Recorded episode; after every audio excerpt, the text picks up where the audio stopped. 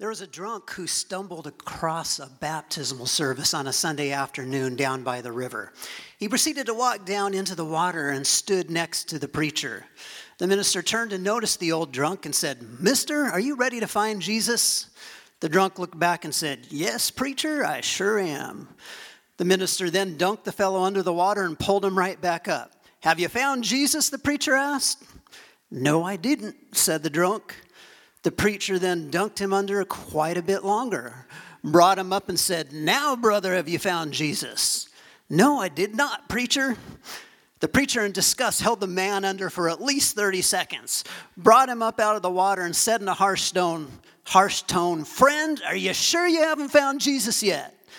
The old drunk wiped his eyes and said to the preacher, Are you sure this is where he fell in? May not have quite got what baptism is about, but we are starting a new series called The Jesus Mission, in which we're going to look at the mission of Jesus and how we can be a part of it. And we're going to be looking at several different passages in the, in the New Testament that just speak of Jesus' mission. And in today's passage, we're going to look at the very beginning of Jesus' ministry, how it all began. And it began with baptism.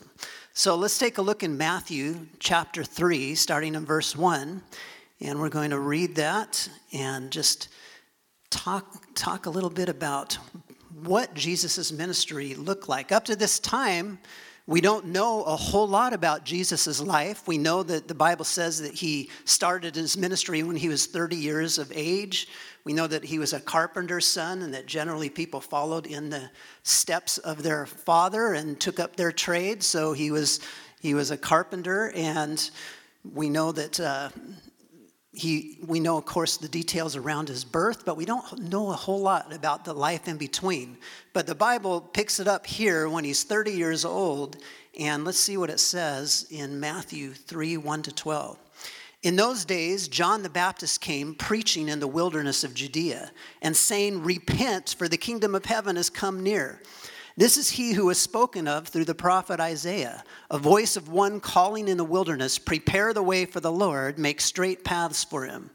John's clothes were made of camel's hair, and he had a leather belt around his waist. His food was locusts and wild honey. People went out to him from Jerusalem and all Judea and the whole region of the Jordan. Confessing their sins, they were baptized by him in the Jordan River. But when he saw many of the Pharisees and Sadducees coming to where he was baptizing, he said to them, You brood of vipers, who warned you to flee from the coming wrath? Produce fruit in keeping with repentance. And do not think you can say to yourselves, We have Abraham as our father. I tell you that out of these stones God can raise up children for Abraham. The axe is already at the root of the trees, and every tree that does not produce good fruit will be cut down and thrown into the fire. I baptize you with water for repentance. But after me comes one who is more powerful than I, whose sandals I am not worthy to carry.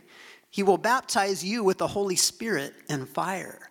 His winnowing fork is in his hand, and he will clear his threshing floor, gathering his wheat into the barn and burning up the chaff with unquenchable fire. So, right before Jesus started his ministry, we know that John the Baptist was preaching to people who came to him in the Jordan wilderness. And his message had two aspects. The first was repentance. So, that word repentance in the original Greek language meant a reversal or a change of the mind. So, repentance is the turning of the whole person from sin to follow God. And that was a big part of John's message. He was telling people, repent. You need to turn from your wicked ways, from your, your, your ways where you're not following what God has laid out for us. And you need to turn and follow, follow God and do what He's saying. Repent of your sin. The other aspect of his message was the kingdom of heaven or the kingdom of God. It's called by both things in the New Testament, but they're, par- they're the, the same, they're synonymous. And we need to think of the kingdom of God in this way the kingdom of God is and is not yet. What we mean by that is that it has both a present aspect and a future aspect. So God's reign on earth began to be established when Jesus, the Messiah, came to earth and fulfilled his mission to save mankind from his sins. But we know that at, time he didn't set up an earthly kingdom, right? The, the earth went went on as far politically as far as it had had gone before the time of uh, Jesus when when he came. So that political reality was still in place, but the kingdom of God, the spiritual reality was happening in people's hearts. People were turning their lives to God, people were becoming Christ followers, and the kingdom of, of heaven was being established here on earth. But we know also that there is a future aspect of the kingdom of God. And that will be realized when Jesus comes back. The Bible says Jesus will come back to earth. And at that time, he will set up his rule and reign in the physical sense. It will be an actual kingdom here on earth. When that happens, God's kingdom will not just be a spiritual reality, but a physical reality, with Jesus himself ruling that earthly kingdom. So that's why we say the kingdom of God is and is not yet. It exists in our hearts, it exists in our lives as those who follow Jesus, but we know there's that future aspect when it will be fully established here on earth. Matthew also goes on to talk about John the Baptist as fulfilling Isaiah 43. 40, verse 3, he says, A voice of one calling in the wilderness, prepare the way for the Lord, make straight paths for him. Matthew was very concerned with the fulfillment of the Old Testament prophecies, and he saw those things as being fulfilled in Jesus and also here in John the Baptist. And so that's why he brings up this message to show that John was the one that Isaiah had talked about who would come and prepare the way for the Lord. So John was to be the herald to proclaim the coming of the Messiah, to make the way straight for him. And in calling people to repent, John was paving the way for Jesus' ministry. So we also see something kind of unusual about John the Baptist that uh, he wore he wore clothes of camel hair, made of camel hair, which was not normal for that time. I know for us, we sometimes think, well, is that any different than what everybody else wore? Yes, it was. That was not the usual thing. That was more what people who lived out in the desert might live, who were poor, like the Bedouins. So that was kind of unusual. Um, but he also, it says, ate locusts and wild honey. Has anybody ever been to uh, the Mariners, Seattle Mariners stadium and tried the grasshoppers, the fried grasshoppers there? Anybody? Anybody? Yeah, I know it doesn't sound real appealing, does it? But they're supposed to be tasty, and uh, they're actually packed with nutrition. I, have read as well. So that was they were readily available there in the desert. So that was one of the main staples of john's diet was eating grasshoppers and wild honey that he found out in the wilderness. So those those aspects of his diet and, and his clothes showed, showed that um, he was living a modest lifestyle and it was in, in alignment with his call for the people to repent. Um, and john was he must have been a very charismatic person because people were coming to him all over Judea. People were coming to confess their sins and to be baptized, and John was baptizing people in the Jordan River. Now we know that that, that word for baptized in the Greek, that word is, is baptizo, and it actually meant to immerse. So, in other words, to fully be immersed in water. So John was baptizing, dipping people in water as a sign of their repentance from sin. We know that Jews had various ceremonial washing rituals, and we know that Gentiles who converted to Judaism were often baptized as an initiation to Judaism. But this one time only call by John for Jews to be baptized, that was unprecedented. That wasn't something that was normal before this time.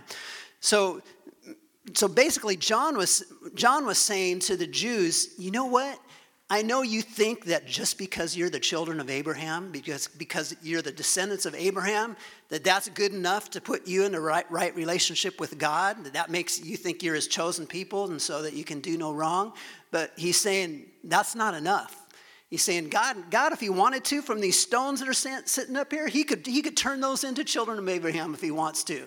It's nothing, is what he's saying.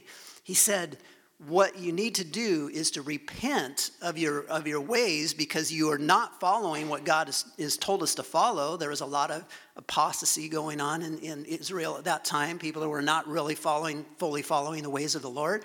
And he tells them they need to repent and they need to need to follow follow what uh, God was showing them to do. particularly in the Old Testament, because the New Testament didn't exist yet. So John, John made it clear ancestry is not enough. You maybe have heard the phrase, God has no grandchildren.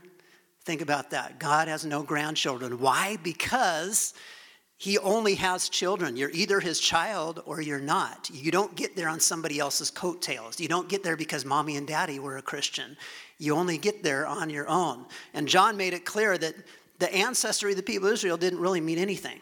Well, we see that Pharisees and Sadducees started showing up on the scene. Now, the Pharisees were uh, religious leaders that they were very devout. They, they followed the law to the T and they were very concerned with the scripture and following everything that was in there. The Sadducees were more like the religious elite. They were, they were usually very wealthy, had high positions, and they believed a little bit differently than the Pharisees. They only believed in the first five books of the Old Testament. They didn't believe in the rest of it. They didn't believe in the resurrection like the Pharisees did, so they didn't believe that there was going to be a day when they were going to be raised. So, but both of these groups of religious leaders were coming out, and this really got John agitated, right? Because he, he saw through their religious veneer, their appearance of being righteous on the outside, to what was really going on in their heart. And he didn't see signs of repentance. So he called them out. He referred to them as a brood, or literally the offspring of vipers. Now, we know snakes weren't really highly viewed uh, in, in Israel at that time, and they're not really generally highly viewed in our culture either. But vipers were even lower on the totem pole because they believed that vipers literally ate their way out of their mother. Um, so, killing their mother in the process, obviously. So, John, in comparing the Pharisees to the offspring of vipers, he was basically giving them one of the biggest insults he could because one of the highest crimes at that time was killing your own father and mother. So, so John is not pulling any punches here. He is like going after the Pharisees, calling them a brood of vipers, and saying that they need to repent. His comments were a great insult. And uh, he was basically saying, don't depend on your heritage, don't be don't depend on your supposed outward acts of righteousness. It's about the heart. Have you repented? And are you really following God with your heart? So, one of the strong themes we see in Matthew was that the kingdom of God was bringing new people into the fold and excluding others who thought that they were secure. So, and John, John the Baptist was making that point with the Pharisees and Sadducees. He told them their lives needed to produce fruit or actions that showed that they had repented. He told them that judgment was coming to those who did not repent. That's what he meant by the axes laid to the root of the trees and they'll be cut down. So he was speaking to future, he's speaking of future judgment.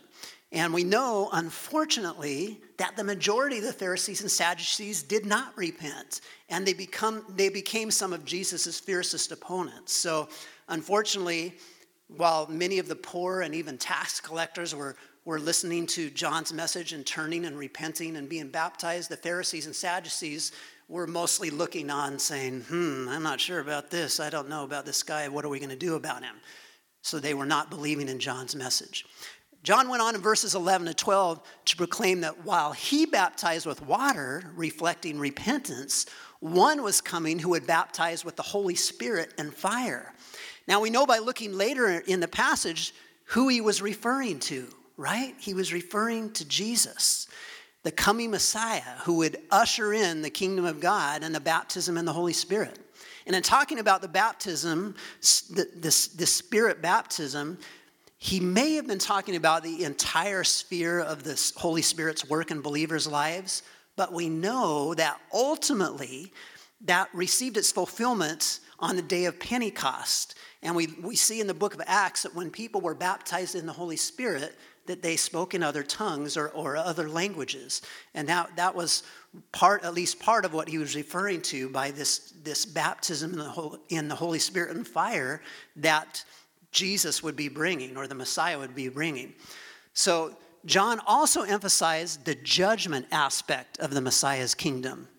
He, he talks about how how the uh, threshing the threshing fork has already been or the winnowing fork has already been uh, laid into the wheat. So what what what they i know because we're not a farming culture this doesn't always like compute to us what they did but basically when they brought in the wheat harvest you know they would pile it on the threshing floor. It was a floor where they had laid out to do this. And they would take these these forks and they would throw the wheat up into the air. And there was there was a little wind or breeze would be blowing and it would separate the bad part of the wheat the chaff from from the good part of the wheat. So the chaff is very light and thin and it, it would blow away in the wind whereas the wheat would then you know be piled onto the floor the usable part of the wheat. So john was using this as a picture of god's judgment. He was saying that god is in the process and will be judging people and that you are either going to be the chaff that gets blown away and burned up in the fire, or you are going to be the wheat, the good part that remains. So, so John was very concerned with, with repentance. He was very concerned with the ultimate destination of people. Were they going to be the wheat or the chaff? Were they going to follow God or not follow God? Were they going to, to be judged or not? So that was John's message. Now, we, it's, it's clear from this passage that uh, baptism and repentance are connected, right? So, what is the connection between baptism and repentance? The first thing we need to know is that repentance is required for baptism. Without repentance, baptism is a meaningless exercise. It's not just a thing, oh, we do this because, you know, everybody else is doing it or because the, the church expects us to. Or if, if we're doing it for any of those reasons, baptism is, is a meaningless exercise. It doesn't mean anything. Even later in the book of Acts, in, in Acts 2.38, Peter, after the, after the day of Pentecost, when all these people were, were he preached to all these people, and it says all these people were saying, what, what, must we do to be saved? Peter said, Repent and be baptized. So he was carrying forth this message that, that John was proclaiming, and then we know that Jesus proclaimed in his ministry. He also w- was regularly calling people to repentance. And so we know that repentance and baptism are, are connected, and we know that repentance is required for someone to be baptized, for it to be truly meaningful. But the other question is which comes first? Sometimes people get confused on this issue, thinking that baptism is what actually saves them, or baptism is what makes them a Christian. But this passage makes it clear that repentance comes before baptism. John was saying, Repent and be baptized. He was saying, Your repentance is what needs to happen first, your baptism then is a public confession or a public way of showing people that you have already repented. It's a way of saying to people, I'm turning away from that living that sinful life and I've chosen to follow Jesus and I'm going public with my faith. So, a good way of saying this is actually our big idea in today's message. And here's that big idea Baptism is an outward expression of an inward work. It's an outward expression of an inward work. So, the inward work is the new life that Jesus gave us when we repented and put our faith in Him. Baptism is the public outward sign of what Jesus has already done in our lives. So, that's really something important. And it's important if, when, if you have kids, when you're talking with them about baptism, that they understand baptism itself doesn't, doesn't save you. That's not what makes you right in God's sight. Baptism is a way of telling everybody in the church, of standing before the church and saying, I have already given my life to Jesus. I've asked him to forgive me my sins. I'm turning away from those sins. I want to follow him for the rest of my life. And I'm standing in front of the church and being baptized so everybody will know about it. So that's a really important thing to know about baptism and repentance. We're going to take a look um, at the last part of this passage now, where Jesus comes into the picture. So in Matthew 3, verse 13, it says, Then Jesus came from Galilee, Galilee to the Jordan to be baptized by John. But John tried to deter him, saying, I need to be baptized by you, and do you come to me? Jesus replied, Let it be so now. It is proper for us to do this to fulfill all righteousness. Then John consented. As soon as Jesus was baptized, he went up out of the water. At that moment, heaven was opened, and he saw the Spirit of God descending like a dove and alighting on him. And a voice from heaven said, This is my Son, whom I love. With him I am well pleased. So we know that, that Jesus lived in Galilee at this time, which was north of Judea, where John was baptized, probably about 20, 25 miles. So Jesus makes the trek down to where John was baptizing because he wants to be baptized as the beginning of his ministry. So we're going to show a video clip here that shows, just gives you an idea of what it may have looked like.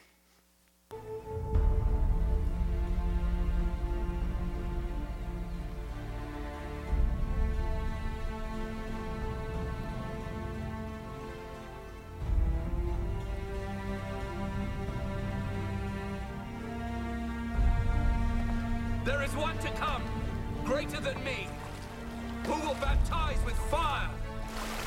I am just a voice in the wilderness, preparing the way for the...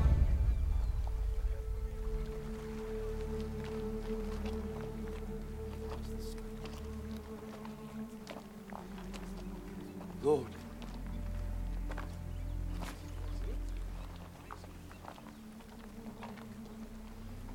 Don't stop. I need you to baptize me.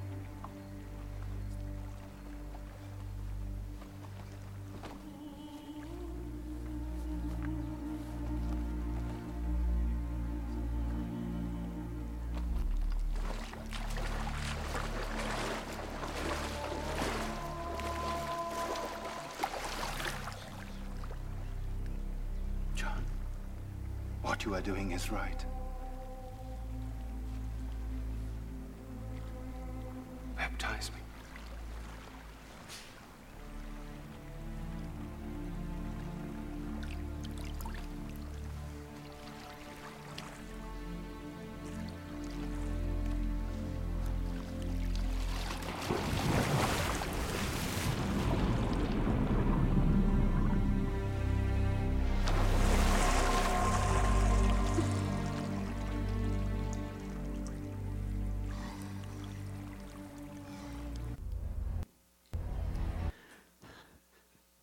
So I love, don't you love trying to picture what things were like there? And I love sometimes seeing, even though Hollywood rarely gets it right with the words and the things that they're saying, I do love to see just a picture of what it may have looked like. And it's just awesome to think of Jesus coming and they we didn't we don't see in that video clip what happened next though which was must have really been amazing as the holy spirit coming like a dove resting on him and this audible voice from heaven saying this is my son whom i love i'm well pleased with him so the question though sometimes that, that we wonder about is why did jesus get baptized what what, what, was he, what was he doing there? Why, why did he need to do this?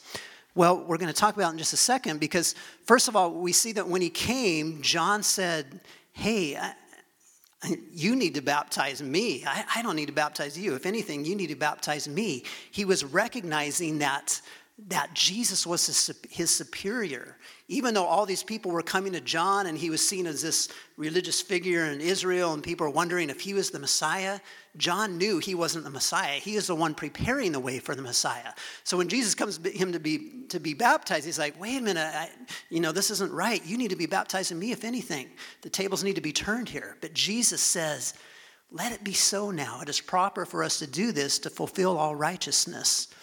We're going to talk about that more in just a minute, but then we see that amazing thing that happens after the baptism. God places his stamp of approval on Jesus' ministry in two really powerful ways. First, the Holy Spirit descends on Jesus like a dove. Why like a dove? Have you ever wondered that? Why, why would the Holy Spirit appear or, or descend as a dove? We don't know that it was actually a dove itself, but at least it was like a dove the way he descended on Jesus. And this was probably alluding to the dove that was released by Noah after the ark came to rest in, back in Genesis.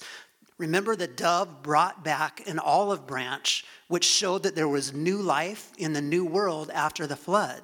Well, in the same way, the Holy Spirit coming on Jesus like a dove was showing that Jesus' ministry was going to bring new life and inaugurate this new kingdom of God. So that is probably the illusion that, that um, we, are, we are looking at as far as the Holy Spirit coming on him like a dove. But secondly, we see the Father spoke in this audible voice confirming that Jesus was a Son of God and that he loved him and was pleased with him.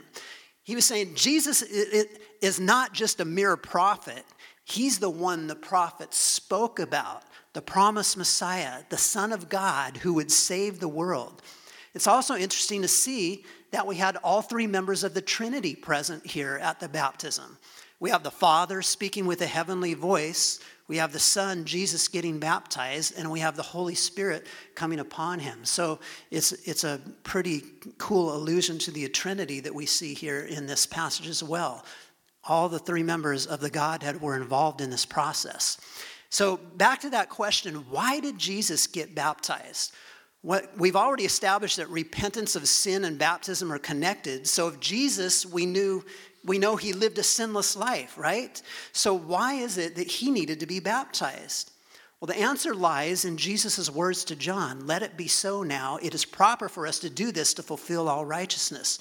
So, Jesus actually saw the act of baptism as fulfilling the principles of the Old Testament scriptures by expressing his obedience to God's plan. So Jesus got baptized as an act of obedience, is the first thing. Even though he didn't need it himself, he was, he was doing that as an act of obedience, showing that he was following God's way and God's plan. Now, also, even though Jesus did not need to, be, need to repent, by getting baptized, he was identifying with his people and their need to confess their sins in preparation for being a part of the new kingdom.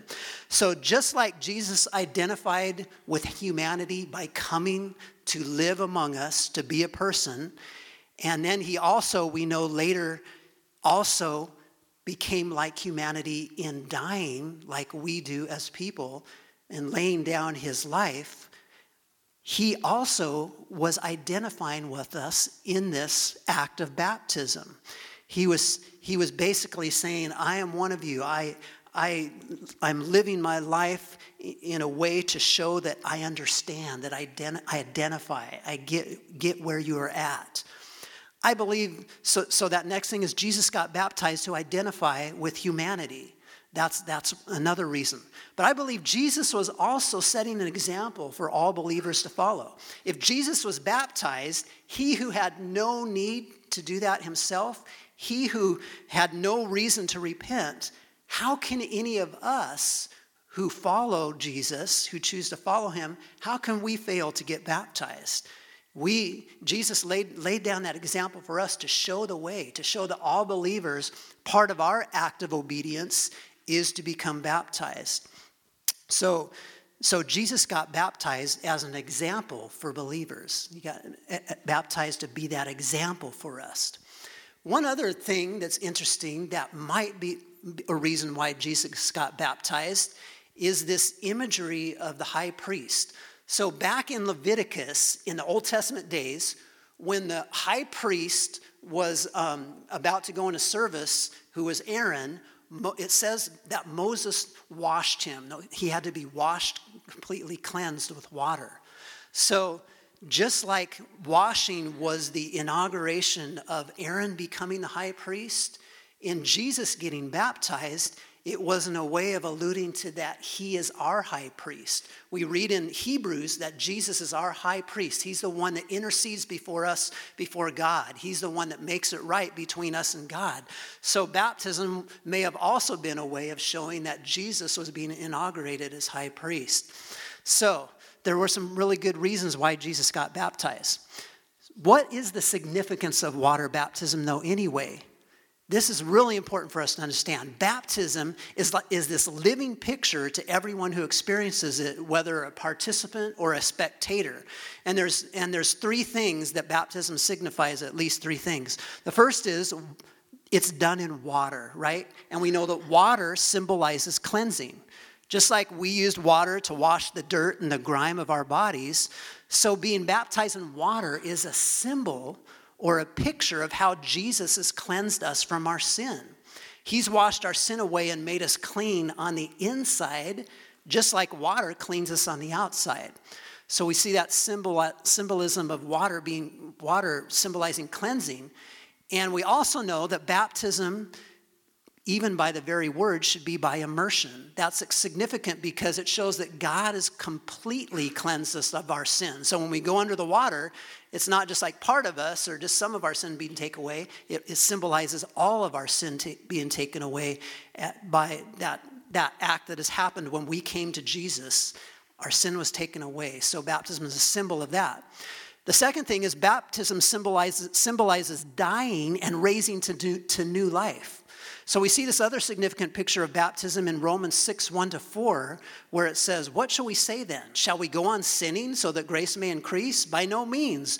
We are those who have died to sin. How can we live in it any longer? Or don't you know that all of us who were baptized into Christ Jesus were baptized into his death? We were therefore baptized with him through baptism into death, in order that just as Christ was raised from the dead through the glory of the Father, we too may live a new life. So, Paul was talking about being baptized into Christ's death. What did, what did he mean by that? What he meant was that just like we bury someone in the ground when they die, when we go under the water at baptism, it's a symbol of us dying to our old self. So it's a symbol of us dying to that selfish man, that selfish person that wants to just gratify our own desires and just, just look out for us all the time. We are dying to that. And then when we come back out of the water, it's a symbol of the new life that we have in Christ. So it's, it's showing that we have died just like Jesus died on the cross, we have died to our own life. And then Jesus was raised again to new life. We know that from he, he was, we know that's the Easter story, right? Jesus is raised to new life. And in the same way, when we come up out of the water, it's showing that we have new life in Jesus. So we are identifying with Christ. We're identifying with his death and his resurrection when we get baptized. And then the, the last thing is baptism is a public confession of our faith. When we get baptized, it's letting everyone know that we've made this decision to turn our back on living a life of sin and we've decided to follow Jesus for the rest of our life. It's significant that we do it in front of in front of the people of church or in a public place. Sometimes it's done in a river or a lake or, or wherever, but it's done in front of believers because people can help remind us of the commitment in times where we're tempted to turn away or go down the wrong path. So basically, it's a way of making us accountable to others because when we are, get baptized, we are making a statement to the community hey, I'm choosing to follow Jesus for the rest of my life. I'm turning to turn away, choosing to turn away from that sinful life and to follow the Lord. So it's basically a way of going public with our faith. That's why we do it in front of people and not at your home in a private ceremony in your bathtub, okay? Because part of the significance of baptism is it's for everybody to see. It's a way of showing everyone I'm identifying with Christ, I'm following him, I'm turning my back on people uh, on, on, the, on, the, on sin, rather. There's a story of a pastor in Iran who, to protect his family, will ref, be referred to as Pastor H. But this man had disappeared. His fellow believers in Iran were certain that he'd been taken by the security police and they feared for his life. A couple of weeks later, a, a, historic event took place at his church in Iran. Approximately 38 men and women from a Muslim background were ready for a believer's baptism. The church was packed as much as security would allow, with these new believers lined up from the altar down the aisle and all the way to the rear of the church. Now, Muslims believe that at baptism, a person no longer belongs to Islam but to Christianity. They have left one community and joined another. The local community says that when converts are baptized, they have left Muhammad and joined with Jesus. So at baptism, persecution of these people soars because now they have publicly identified with Jesus in a real clear, visible way. It's not just something that's under the table, it's there for everybody to see. So, baptism in Islamic countries is basically seen as a point of no return. So, inside that church's baptismal pool stood a leader who had been a friend and a colleague of Pastor H for many years. And as this preacher finished his message, message, he began to prepare for baptism. But he looked surprised when he saw his wife approaching. That was unusual, and his concern grew as he saw the tears in her eyes. She, she held out his cell phone, and his heart sank when he heard the news from the caller. Pastor H is dead he relayed to the gathering. A Muslim friend of ours has just called to say that he watched as pastor's body was taken from the back of a truck and buried in an unmarked grave. He said it was obvious that the pastor had been tortured before being killed. I'm to meet with this man later, and he will show me where the body is buried so that we can bring Pastor home. Then he said to those people waiting to be baptized, Your pastor is dead the man who loved you enough to tell you about Jesus, giving you the opportunity of eternal life, has been killed because of his faith. This is the cost of following Jesus. Now I want to know, he said, addressing the new believers, are you ready to be baptized? Now that you have witnessed the cost of following Jesus, are you ready to be buried with him in baptism and raised to your new life in Christ? Not one person walked away. You know, in our country, we don't generally have to fear for our life or freedom by being, by when we publicly declare our faith, when we get baptized. But that's not the case in many parts of the world, especially in many of the Islamic parts of the world. They see baptism as this visible sign oh, this person is not following Islam, they're following Christ. Therefore, they are now a target. And they, these people are often targeted. Sometimes they're persecuted, raped, beaten, killed put in jail.